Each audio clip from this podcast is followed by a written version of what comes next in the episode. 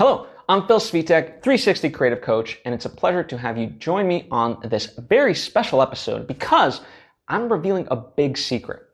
It's something that I knew for a long time, but couldn't like term it, and it's actually been the secret of my success, and that's the secret to getting things done. Okay? And I'm going to reveal it to you in the world. Are you ready for it? The, the secret to getting things done is to use your own method. Now, what do I mean by this? So, I think a lot of times we look to other people for the best solutions and methods. And I think this is wonderful, right? I think, you know, learn, if you're learning editing, learn as much as you can and so forth from online tutorials and your own experience and from books and so forth.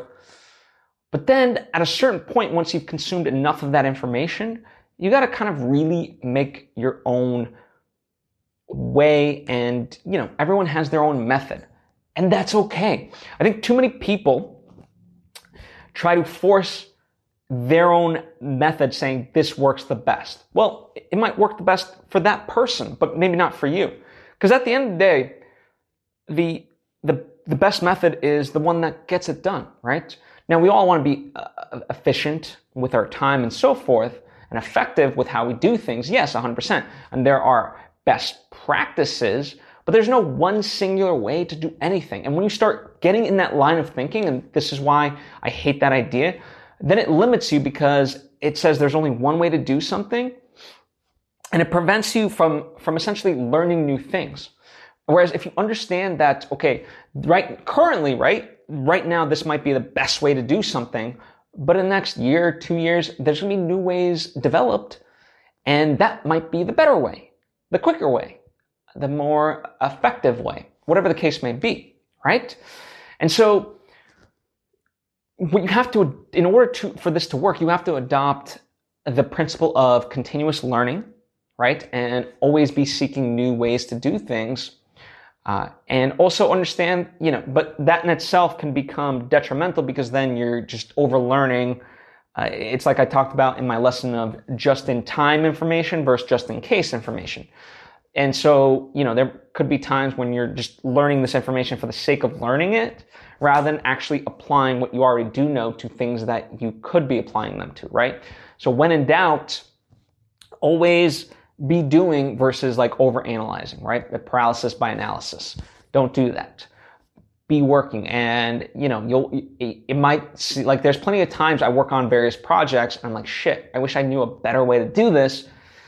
And you know, I try, I'll, I might do like a quick research here and there. And if, if it's something that I can do, you know, better, then I, then I try to apply it and learn from it, right? Or other times you know, I might be too bogged down by the deadline and just be like, you know what, this, this sucks that I don't know how to do this better, but let me just get through it um, because I know the result works. And that's my ultimate goal anyway, right? So you have to kind of, this is the balancing act, if you will, of the creative process. But in essence, you know, understand that. I think too many people harp on this idea like there's one way to do something, there's the best way to do something. Well, there's not. The real secret of getting things done is it's the method that works for you, right? And when you can make that work, then it's great. I mean, you know, you know, people like with my feature film, and there's certainly the Hollywood way of making movies. Well, I didn't have the budget, the resources, and so forth to do that, but I still made a movie. So it was just my own unique way, right?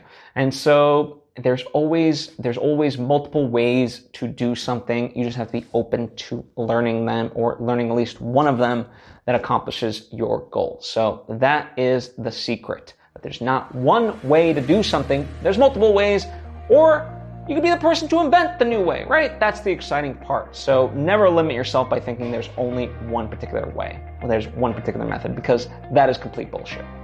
Anyway, thank you for joining me. I truly uh, I know uh, the title of this is a little bit catch uh, clickbaity, but um, I am passionate and adamant about this message. So I, I do hope that you, you know, take it to heart and apply it to your own life moving forward.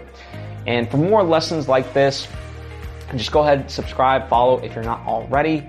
And please comment with any of your thoughts or hit me up on social media at Phil Svitek. And I hope to see you next time.